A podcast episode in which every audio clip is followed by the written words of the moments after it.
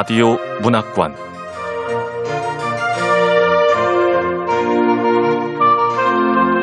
한국 단편 문학 특선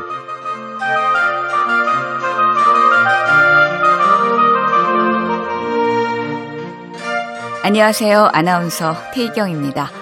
KBS 라디오 문학관 한국 단편 문학 특선 이번 주와 다음 주 2주 연속 함께 하실 작품은 윤후명 작가의 하얀 배입니다. 윤후명 작가는 강원도 강릉에서 태어나 연세대학교 철학과를 졸업했습니다. 1967년 경향신문 신춘문예에 시 빙하의 새가 당선되고 79년 한국일보 신춘문예에 소설 산역이 당선되면서 문단에 나왔습니다. 시집으로 명궁, 홀로 등불을 상처 위에 켜다, 쇠물달개 책, 소설집으로 부활하는 새, 원숭이는 없다, 귤, 여우사냥, 가장 멀리 있는 나, 새의 말을 듣다, 꽃의 말을 듣다 등 아주 많습니다. 오늘 소개하는 하얀 배는 1995년 이상문학상 대상 수상작인데요. 이 작품이 쓰여질 당시 카자흐스탄의 수도는 알마아타였지만 카자흐스탄은 1998년도에 수도를 아스타나로 옮겼습니다. KBS 라디오 문학관 한국 단편 문학 특선 윤후명 작가의 하얀 배 첫 번째 시간 함께 하시죠.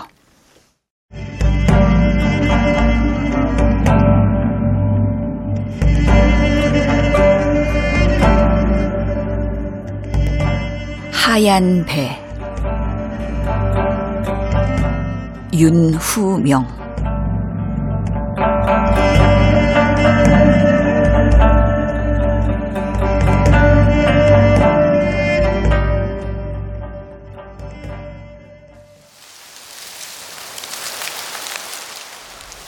카자흐스탄, 알마아타, 우즈베키스탄, 타슈켄트, 기르기즈스탄, 비슈케, 타지키스탄, 두샨베.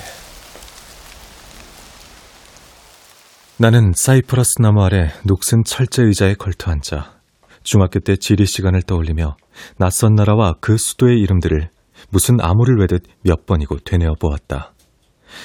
중앙아시아의 네 나라와 그 수도들, 그리고 사람 이름 류다. 나는 그 여자 여름에 류다를 찾아갔던 것을 잊지 못하고 있는 것이다. 작가님, 우리 고려 사람들 초가을을 여자 여름이라 불러요. 그래.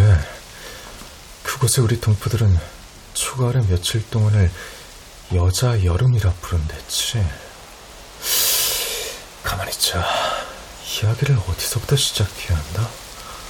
어, 어, 그래. 이 나무. 얼마 전에 새검정으로 새로이 거처를 옮기고 보니 옆집과의 경기에 속한 축대밑 땅에 침엽수 한 그루가 제법 튼실하게 자라고 있었고 그 밑엔 누군가가 쓰다가 버리고 간 철제 의자까지 놓여 있었다. 그때부터 나는 거기 앉아 있는 시간을 홀로 즐기게 되었었다. 그리고 그 나라들과 거기서 만난 사람들에 대해 이것저것 생각해 보곤 했던 것이다. 그 침엽수가 바로 사이프러스 나무란 것을 안 것은 그러기 얼마 뒤였다.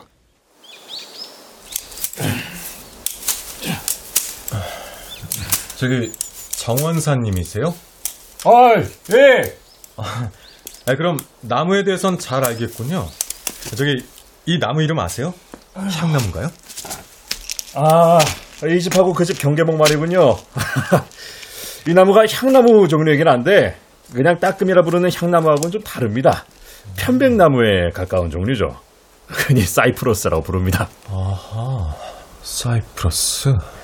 아, 예, 따끔이가 예전엔 값이 좀 나갔는데 이제는 안 그래요. 근데 이 나무는 그래도 그보단 값이 나가는 편이죠. 네. 그러니까 이 나무가 사이프러스라 이거죠. 나는 나무를 새삼스레 쳐다보았다. 그게 그 나무인 줄 몰랐던 때부터 나는 그 이름을 알고 있었다. 지난해 가을 어느 날, 먼 나라로 가서 다가갔던 것도 한 그루 그 나무였음을 나는 회상하고 있는 것이었다.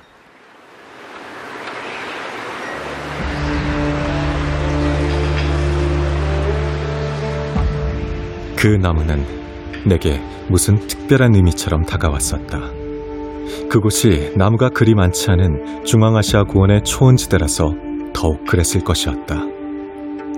그곳을 초원지대라고 부르는 것은 지리학에서의 용어지만 그렇다고 해서 어딜 가나 풀이 무성하다고 상상해서는 안 된다.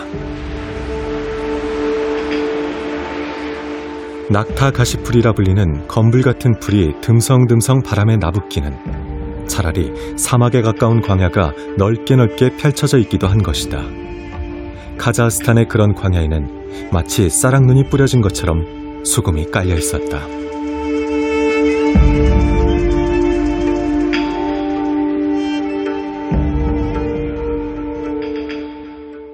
내가 그곳에 가게 된 것은 다음에 소개하는 한 편의 글 때문이었다. 알다시피 소련이 무너지고 나서 중앙아시아에 살고 있는 우리 동포들의 실상이 알려지게 되었고 또 서로 간에 오가는 길까지 트인 것은 예전에는 상상조차 할 수 없었던 일이었다.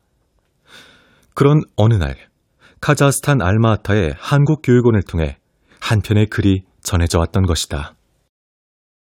작가님, 전 카자흐스탄 알마아타 한국교육원 교사인데요. 제가 보낸 글 받으셨죠? 네, 받기는 받았습니다만. 아니, 카자흐스탄이요? 지금 전화하시는 분은 한국 분이세요? 예, 한국인 맞습니다. 소련 무너지고 바로 카자흐스탄 알마아타에 한국 교육원이 생겼거든요. 저도 그때 왔고요. 여기서 우리 동포들한테 한국어하고 한글을 가르치는데 우리 교육원 학생 하나가 글을 너무 잘 쓴 거예요. 그래서 작가 선생님한테 솔직한 평도 받아보고 싶고 가능하다면 한국의 발표기관에 실어줬으면 좋겠다 싶어서요. 이제 그 글을 소개한다. 말 배우는 아이. 글 쓴 사람 문류다. 아이는 소년입니다. 한국말 못합니다. 아니, 한국말이란 요즘에야 그렇게들 부르는 거지 예전에는 한국말이라고 하지 않았습니다.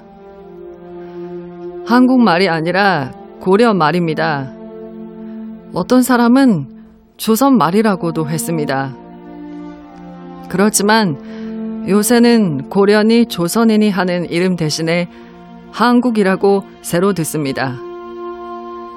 고려니 조선인이 한국인이 하는 거 다 같은 곳이라고 했습니다. 할아버지의 고향 있는 곳, 그 나라가 바로 한국이라고 했습니다. 예전에는 고려 사람이라고 했지만 그거 모두 같은 나라라는 것입니다. 소년의 아버지는 늘 걱정하면서 소년에게 말 배워주려고 애씁니다. 점점 고려말 쓰지 않으니 걱정이야. 예, 안녕하십니까? 해봐. 안녕하십니까. 아침, 저녁, 밤, 해봐. 아, 아 아침, 저녁, 두, 누, 밤. 밥. 소녀는 간신히 따라해봅니다. 꽤 어렵기는 해도 못 따라 할 것은 없습니다. 나이 많은 어른들이 고려말, 아니, 한국말을 쓰는 거 들어왔기 때문에 낯설지만은 않습니다. 그러나 며칠 전에 한국에서 어떤 사람이 와서 아버지와 함께 만났을 때 아버지로부터 배운 한국말 그만 입안에서 얼어붙었는지 나오지 않았습니다. 자, 안녕하십니까? 해야지.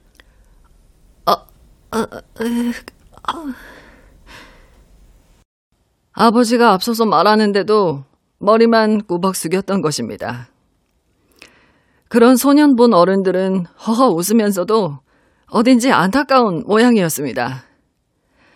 아버지는 말했습니다. 아, 듣긴 하는데, 저입니다.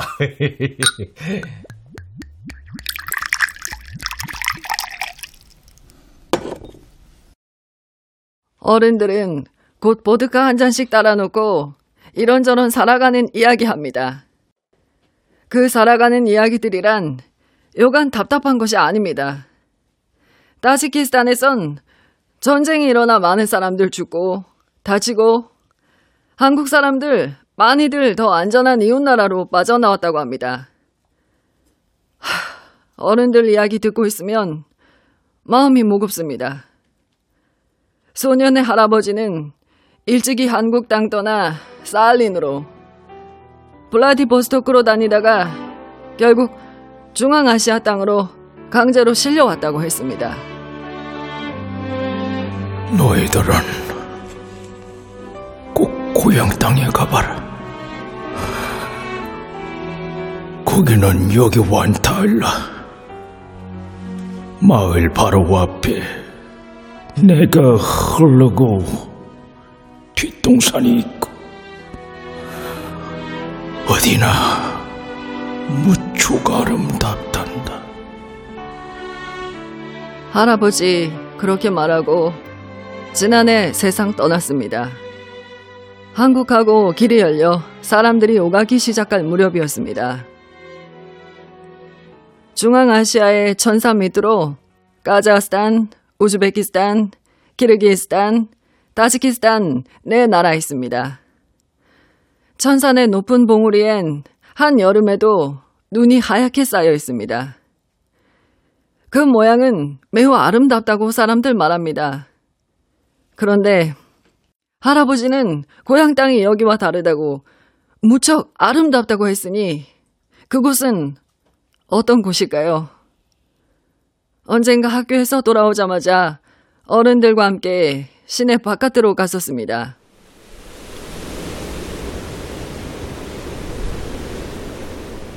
시내 벗어나기만 하면 거기서부터는 끝없는 들판이었습니다. 사람들은 야생 양귀비꽃이 페르시아 용단처럼 깔려있는 들판을 바라보며 걸었습니다. 야생 양귀비꽃이 활짝 핀 들판 너머로 또 낙타 가시풀이 자라는 사막 같은 들판이 끝간데 모르게 이어집니다. 그리로 가고 나면 시베리아 땅이라고 했습니다. 아닌 게 아니라 중앙아시아 땅 아름답다기보다 무섭다고 해야 하겠습니다. 그런데 무얼 하러 그곳에 갔었느냐고요? 그것은 감자를 캐기 위해서였습니다.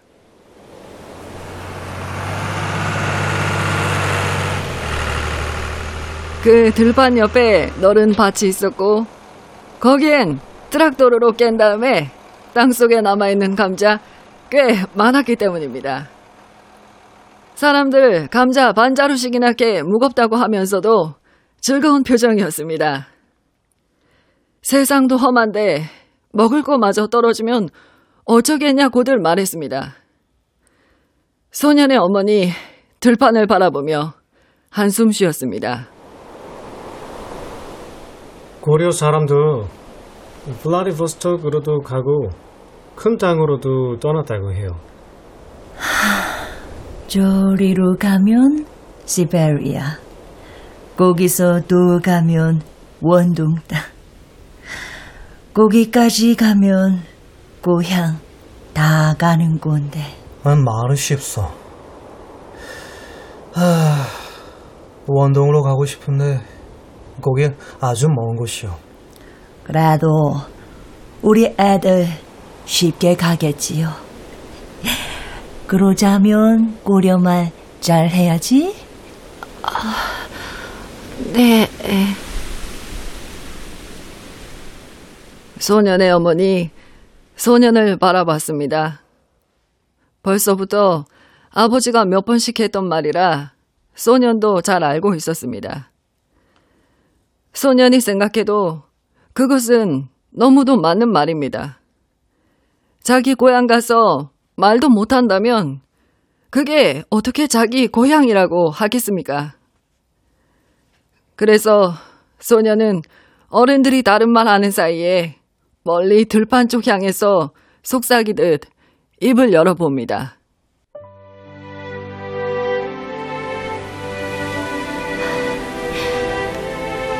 아, 아 안녕 하십니까? 물론 그 말은 다른 사람 듣지 못합니다. 그렇지만 근처에 있는 풀잎이며 벌레들에게 들렸을 겁니다. 소녀는 그것을 믿습니다.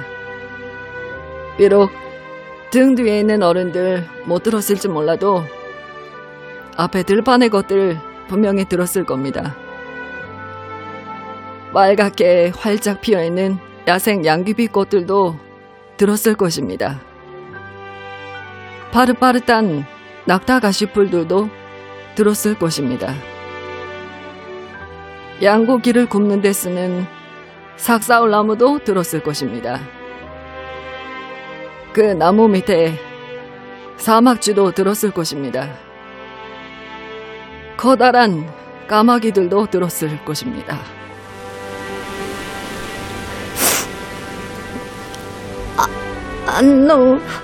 안녕하십니까? 소년 이상하게 힘이 솟는 거 느낍니다. 아름답기 그지없는 진짜 고향 눈에 보이는 것 같습니다. 소녀는 고리키 공원에서 장미꽃 꺾어 파는 아주머니들 본 적 있습니다. 그때 아버지 말했습니다. 세상에서 꽃밭이 다 버려지면 우린 여길 떠나야 해. 사람들이 꽃밭을 짓밟는 건 그 다음에 다른 사람들을 짓밟은 마음이 생겼다는 거야. 그러니까 이 지금 할 일이라곤 우리 모두 우리 민족 까레이스키 말잘 배우는 수밖에 없어. 그런 수밖에 없단다. 아버지 마지막으로 그렇게 말했습니다. 소녀는 그 말이 가슴에 칼처럼 겨누어지는 듯 했습니다.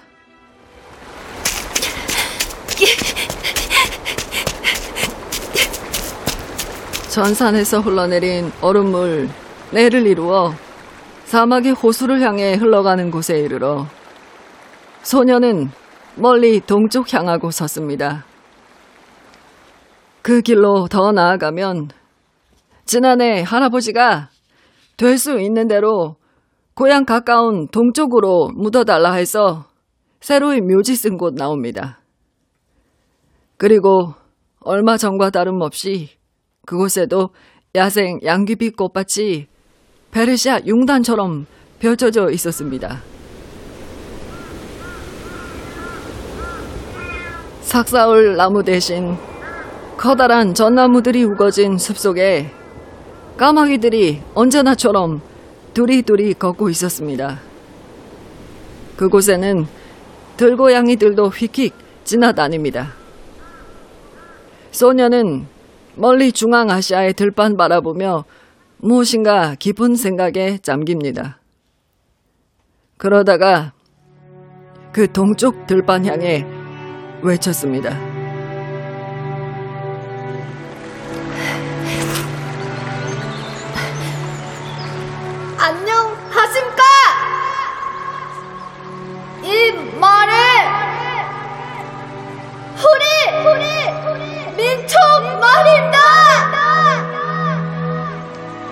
그러자 야생 양귀비 꽃밭이 먼저 수렁거렸습니다.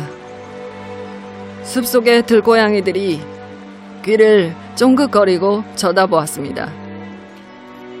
커다란 까마귀들이 전나무 가지 치고 날았습니다. 들판 저쪽에서 사막쥐들이 이리 뛰고 저리 뛰었습니다. 돌소금이 하얗게 깔린 사막으로는 큰 바람 일고 있었습니다. 전산에서 빙하가 우르르 무너지는 소리 들렸습니다. 소년의 말 다시 한번 크게 울렸습니다. 안, 안녕하십니까? 이말 우리 민족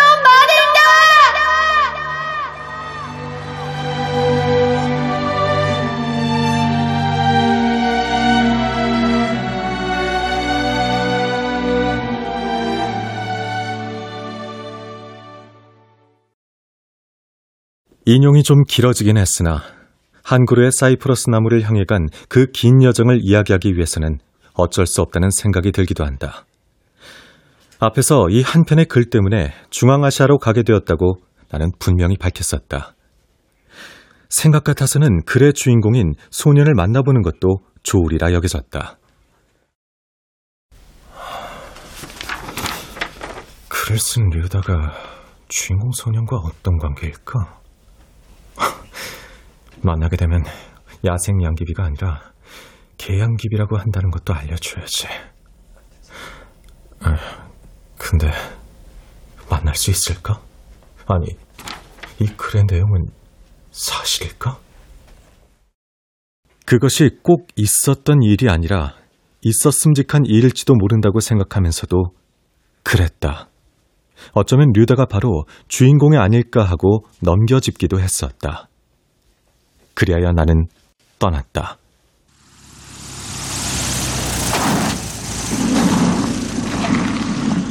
애초에 그냥 떠났다고 하려던 것이 그만 길어지고 말았다. 그러므로 이야기는 알마타에 도착해서부터 시작되어야 한다. 그러나 이야기는 알마타 공항의 활주로에 발을 딛자 나는 내가 왜 이곳에 왔던가 문득 막막한 느낌에 사로잡혔을 뿐이라는 데서 막히고 만다. 물론 나는 그곳에 도착하는 즉시 류다에 대해 알아볼 예정이었다. 그러나 그것은 어디까지나 부수된 일에 지나지 않을 것이었다. 어차피 내 일거리는 취재에 있었으므로 파고들면 뜻밖의 많은 이야기거리를 얻을 수는 있을 것 같았다. 작가님, 오시느라 힘드셨죠? 네. 아, 좀 힘들긴 하네요. 비행기표 구하기도 진짜 힘들었고. 비행기 안은 짐꾼들 때문에 시장통 같고 공항은 전쟁터 같고 늘 이래요. 아 전화드렸던 최 선생님은 바쁜 일 때문에 직접 못 나오셨습니다. 죄송하다고 전해달래요. 아 괜찮습니다. 아 이제 호텔로 가실 건데요. 아, 비싸지 않은 곳이면 좋을 텐데 담당자한테 몸을 눕힐 수만 있으면 되니까 싸구려 여인숙 같은 데라도 상관없다고 우스개처럼 부탁을 하긴 했지만 정말 우스갯소리로 듣고 비싼 호텔에 예약했으면 어떡하지? 작가님, 중앙아시아 상황에 대해서는 어디까지 알고 계시죠? 어, 뭐 뉴스에 나오는 정도죠. 경제가 여간 어려운 게 아니다. 음. 민족주의가 점차 드세지는 만큼 우리 동포들 설당이 더 좁아지고 있다. 뭐 그 정도? 오, 관심이 있으시니까 많이 하시네요. 근데 경제가 여간 어려운 게 아니다. 이게 아니라 아주 아주 어렵고 우리 동포들의 설당은 아주 아주 심각하게 좁아지고 있다는 게 팩트입니다. 최근 카자흐스탄의 핫 이슈는 수도를 옮기기로 한 거고요. 우리 민족들도 좀 어렵겠죠? 그렇죠. 어렵기는 한데 중앙아시아에는 약 90개 민족이 살고 있어요. 근데 그 중에서 유일하게 거지가 없는 민족은 우리 민족뿐입니다. 그게 다 교육열 때문인데요. 살 곳으로 옮기면 유태인들은 제일 먼저 교회를 짓고 우리 민족은 학교를 짓는답니다. 네. 비록 우리 민족이 스탈린의 강제 이주 정책에 따라 이곳까지 죽음을 무릅쓰고 쫓겨왔어도 같은 처지에 있었던 다른 민족들과는 달리 바로 그 교육열 때문에 비교적 잘 살게 됐던 거죠. 나는 그의 말에서 비로소 우리 민족뿐만 아니라 독일 민족, 유태 민족, 쿠르드 민족, 체첸 민족 등등도 1937년을 앞서거니 뒤서거니 강제 이주를 당했다는 사실을 알았다. 시대는 조금 다를지라도 러시아에서의 유태인들의 강제 이주를 얼마 전 텔레비전에서 본 영화 지붕 위의 바이올린은 잘 보여주고 있었다.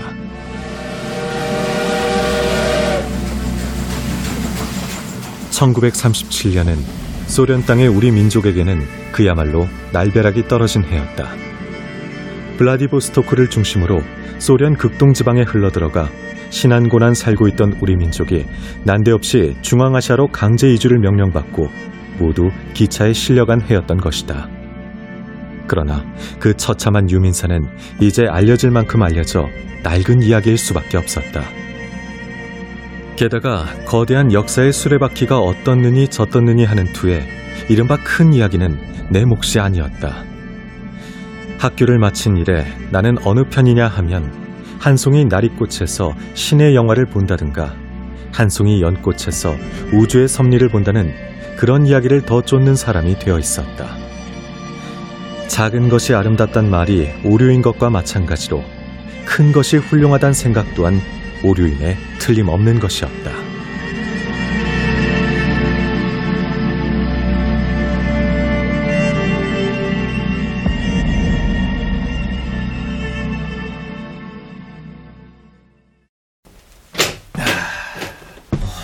이 방입니다, 작가님. 아, 네. 하룻밤에 50달러나 하더니 내가 여러 번 몸만 높일 수 있는 여행숙 같은 것도 좋다고 했는데 내 말을 빈말로 들었나 보네.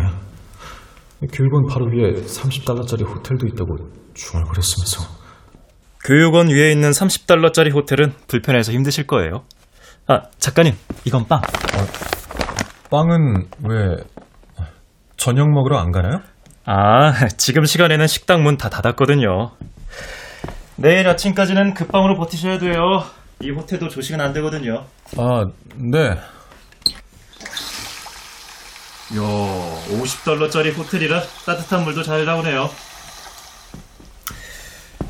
작가님, 제투수 호텔, 이 호텔 이름이요. 제투수라는 말이 까자 말인데 일곱 갈래의 물이라는 뜻입니다.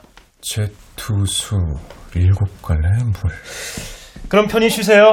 내일 다시 연락할게요. 아, 문은 꼭 걸어 잠그시고요. 누가 와도 절대 열어주시면 안 됩니다. 러시아보다는 덜한데 치안이 말이 아니거든요. 네. 이웃나라 타지키스탄에선 내전이 계속되는 통에 난민들이 여기까지 밀려들어서 더 혼란스럽기도 하고요.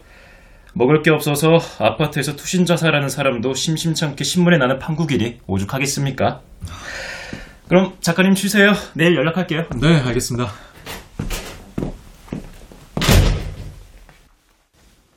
소련이 무너지고 나서 그 지역의 치안이 위험하다는 것은 신문, 텔레비전을 통해 널리 알려진 상황이었다. 그곳에 홀로 남고 보니 왠지 몸이 더욱 사려지는 느낌이었다. 그가 떠나가자 나는 완벽하게 나만의 방, 나만의 공간에 남겨졌다. 오랜 세월을 지나 나는 비로소 외부와의 어떠한 관계도 끊고 홀로 있게 된 것이었다. 그런 뜻에서 누가 와도 문을 열어주면 안 된다는 주의는 내게는 오히려 고마운 것이었다.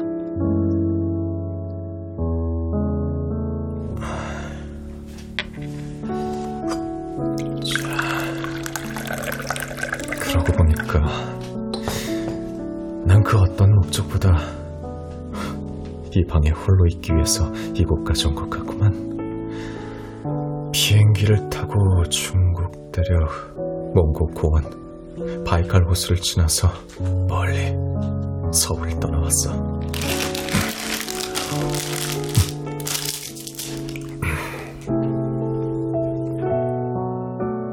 남몰래 숨어 있다는 행복이 그 방 안에 있었다.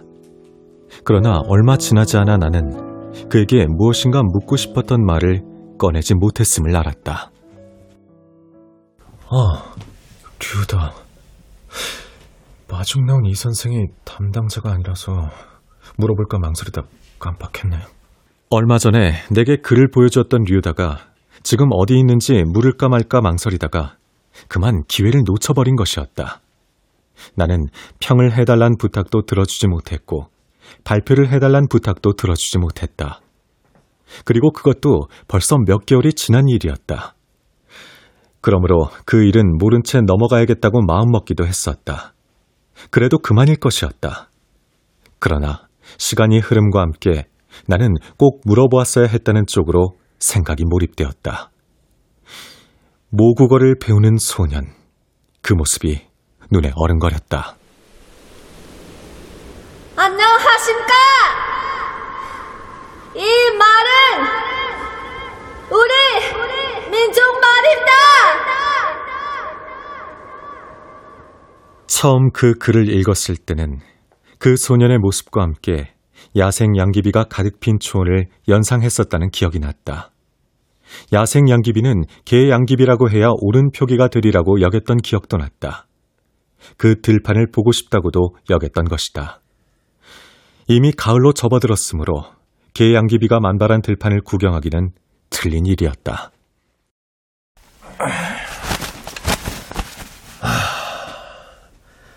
지난 여름 김영삼 대통령이 러시아로 해서 우즈베키스탄에 들렀을 무렵에도 중앙아시아 상황은 뉴스에 많이 나왔는데 저는 지금 우즈베키스탄 타슈켄트에 나와 있는데요. 구소련에서 독립한 CIS, 즉 독립국가연합은 지금까지 써오던 러시아 말 대신 자국의 민족어를 쓰라고 강요하고 있습니다.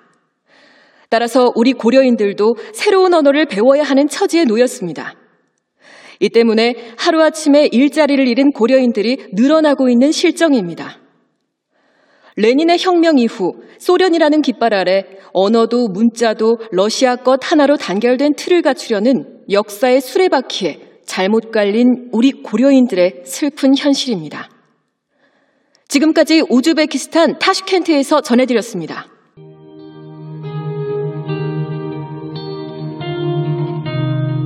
한때 모국에서는 일본 말을 배우지 않을 수 없었던 저 세월에 그곳에선 러시아 말을 배워야 했었던 사실이 이상한 느낌으로 전해져 왔다.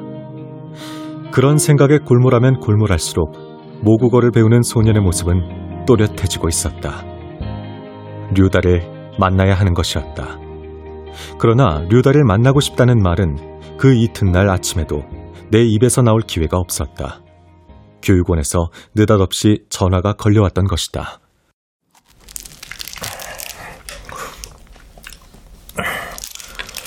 아, 배고파. 아, 이 빵 가지고는 밥이 안 되네.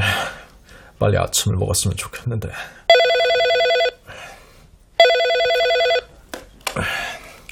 여보세요? 작가님, 차편 구했습니다. 예?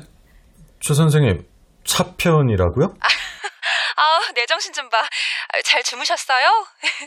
아, 차편을 어렵게 구해서 인사하는 것도 잊었네요. 잠은 잘 잤는데 차편이라니 무슨 얘기예요? 네. 작가님이 꼭 봐야 할 곳이 있어서 며칠 전부터 차편을 수소문했거든요. 마침 우슈톱의 한글학교 선생님도 알마타에 볼일 보러 오셔서 여러 가지로 잘 됐어요.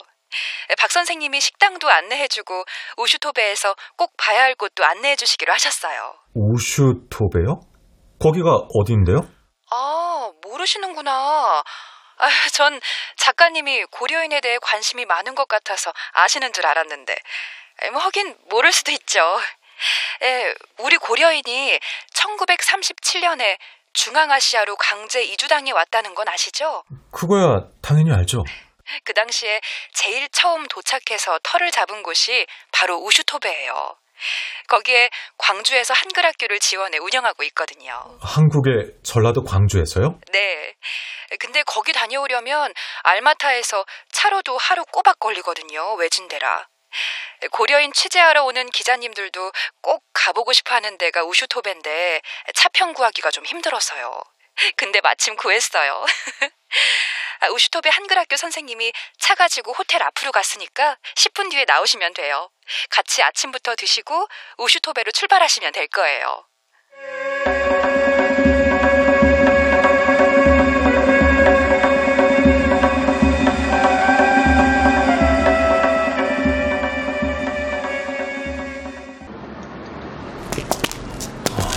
작가님, 식당 간판에 저 글씨 좀 보세요.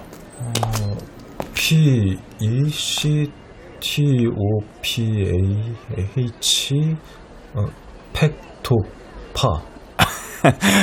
러시아 글자를 처음 본 사람들은 다들 펙토파라고 읽죠. 아, 일본에는 실제로 펙토파 모임이란 게 있다고 해요. 러시아 여행이 어려웠을 때 왔었던 사람들의 모임이라나요. 저 단어는 러시아어로 레스토랑입니다. 펙토파 아니고 ресторан으로 가실까요?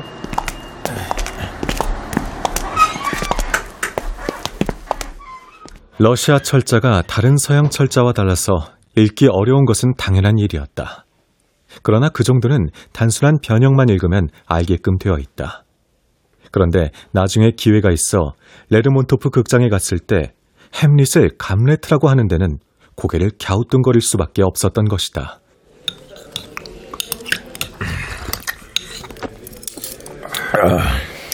한국식 만둣국하고 비슷하죠. 그러네요. 근데 치즈가 많이 들어간 것 같은데? 추운 지방이니까요. 여기선 삘맨이라고 부릅니다. 한글 학교 선생과 운전기사와 나는 러시아식 만둣국인 펠메니를 비롯하여 햄과 빵, 토마토 야채 주스로 식사를 그럴듯하게 끝마치고 독일산 니콜라이 2세 보드카 한 병을 사놓고 앞에서도 잠깐 비쳤듯이 소금이 쌀랑눈같이 깔린 광해를 향해 차를 몰았다. 그렇게 달려갔다가 달려오는 데만 꼬박 하루 해가 걸린다는 말에 나는 도시를 벗어나기까지도 여간 망설여지지 않았었다. 하지만 역시 식사까지 본의 아니게 대접받고 난 다음이었다. 류다를 만나는 일은 다음으로 미루는 도리밖에 없었다. 그런데 우쇼토베를 향해 떠난 지 얼마 되지 않아 내가 류다에 대해 들을 수 있었던 것은 실로 우연이라고 밖에는 설명할 길이 없다.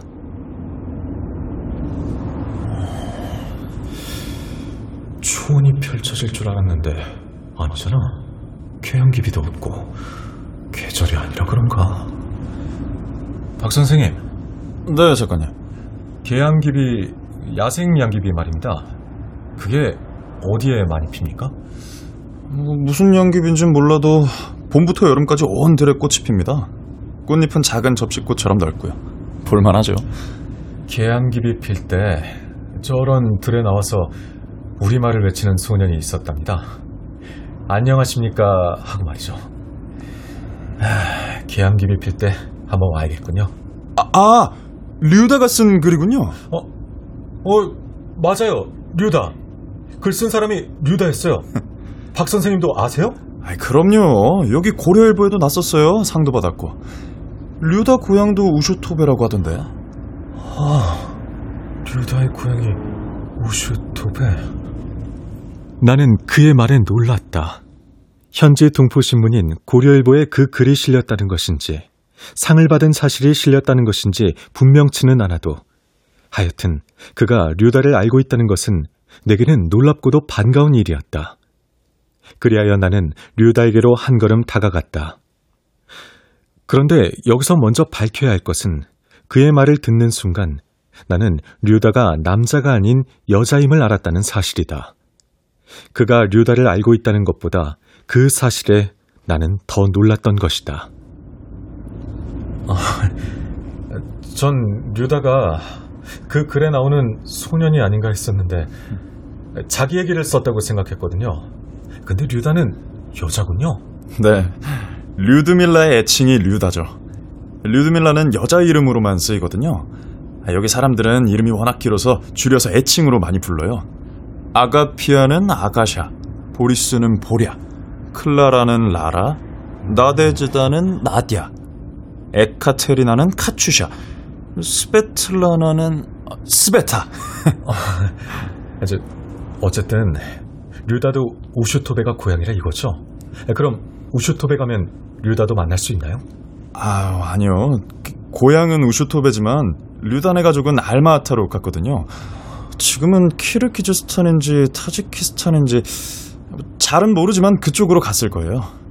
제가 잘 아는 미하일이 류다 오빠네 친구라서 들었는데 류다도 오빠 따라 같이 간다고 했거든요. 아, 우슈토베 도착하면 어차피 미하일 만날 거거든요.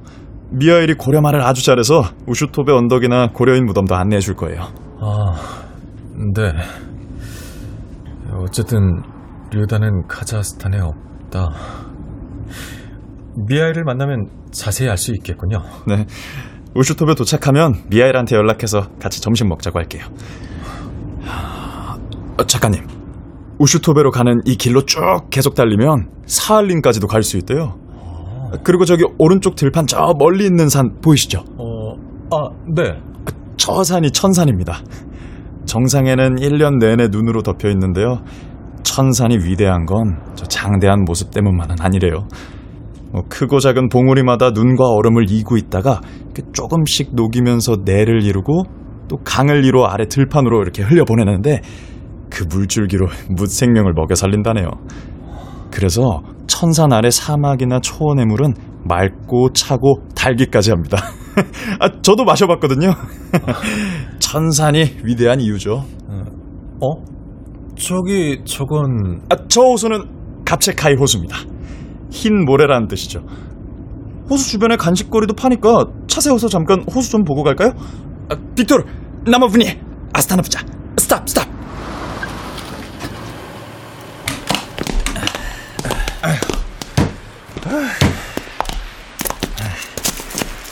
천산산맥에서 흘러온 1, 2강 물줄기가 여기 모였다가 다시 파라슈 큰 호수로 흘러 들어가는 거죠.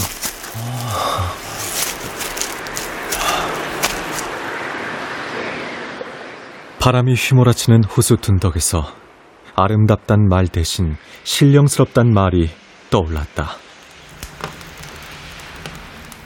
이제 앞으로 시냇물 하나랑 작은 도시 하나만 지나면 우슈토베에 도착해요. 여기서 간식거리 좀 살게요. 네. 길가에 선 난장에서는 쇠고기와 양고기와 야채를 판다. 양고기 꼬치구이를 굽는 연기와 냄새가 진동하는 그 옆에서 해바라기 씨와 호박 씨를 한 봉지 사들고 다시 낙타 가시풀만 듬성듬성한 황야로 나간다.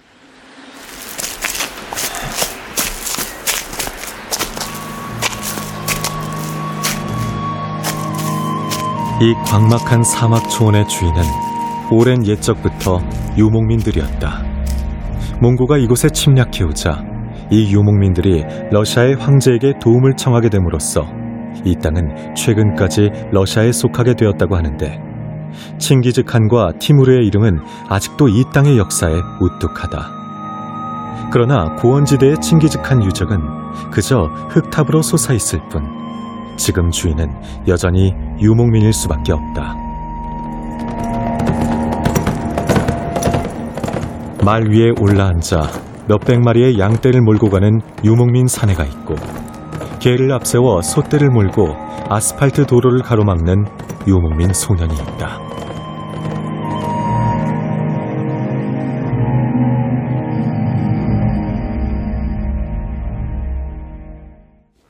한글 선생은 우슈토베에 도착하자마자 류다의 오빠 친구에게 연락을 취하여 식당으로 불러냈다. 30대 초반의 나이로 보이는 오빠 친구는 미하일이란 이름을 가지고 있었다. 어, 류다 가족 어, 알마타 살았어요. 그런데 지금 키르기스탄 갔어요. 7개월 됐어요. 비탈리 때문에. 아, 류다 오빠 이름이 비탈리예요. 어, 비탈리 비즈니스 해요. 그래서 갔어요. 여기 사람들은 길거리에 서서 빵 하나, 모자 하나 파는 것도 다 비즈니스라고 하죠. 키르기즈스탄이라면 천마가 있는 천마요? 말? 아, 아니다. 나는 천마에 대해 말을 꺼내려다가 그만두었다.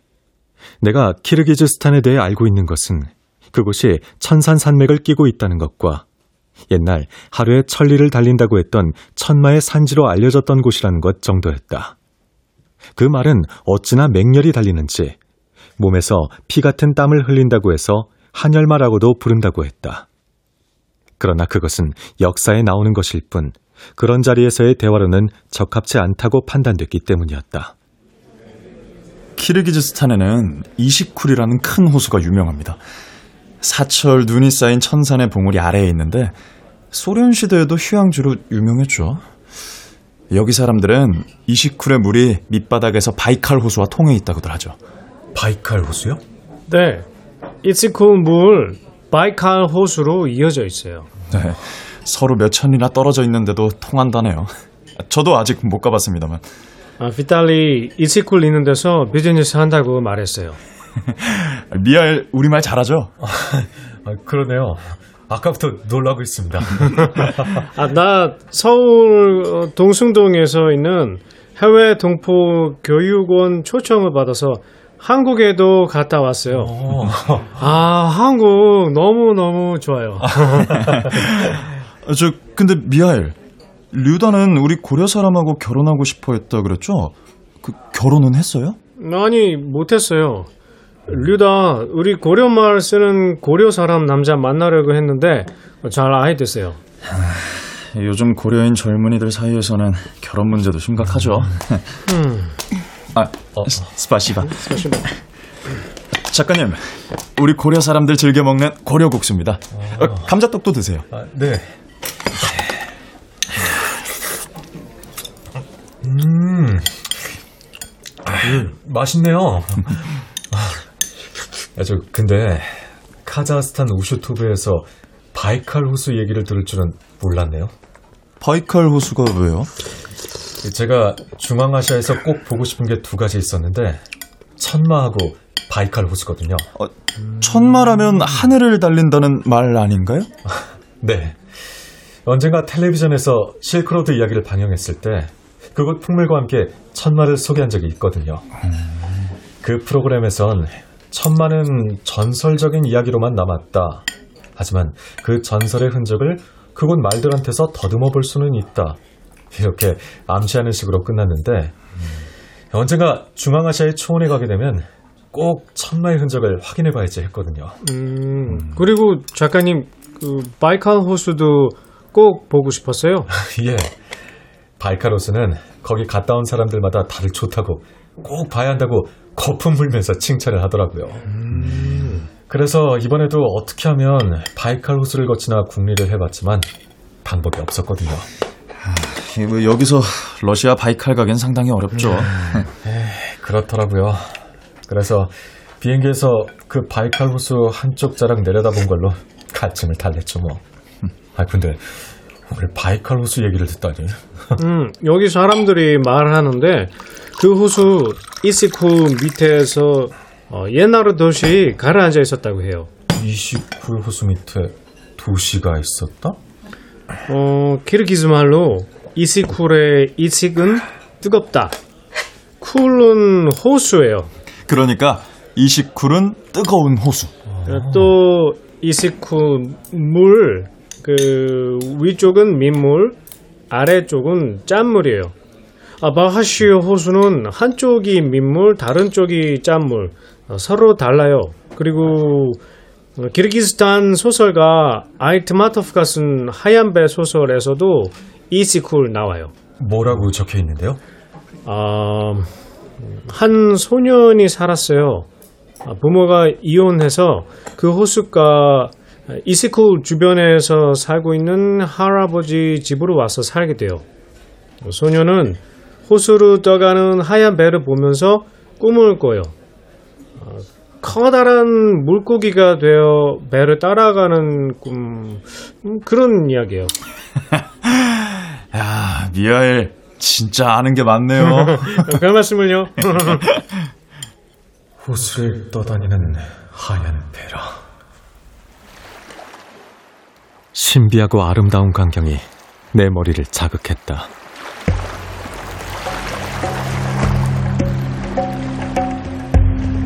미하일이 들려주는 이야기는 모두 그 호수를 향한 내 마음을 한층 북돋기에 부족함이 없는 것이었다. 그러던 나는 한글 선생이나 미하일 누구에게랄 것 없이 조심스럽게 물었다. 저 그곳까지 가볼 수는 없을까요? 어, 이시쿨 말이에요? 키르기즈스탄이요? 네. 꼭 거길 가봤으면 하는데 저, 무슨 방법이 없을까요?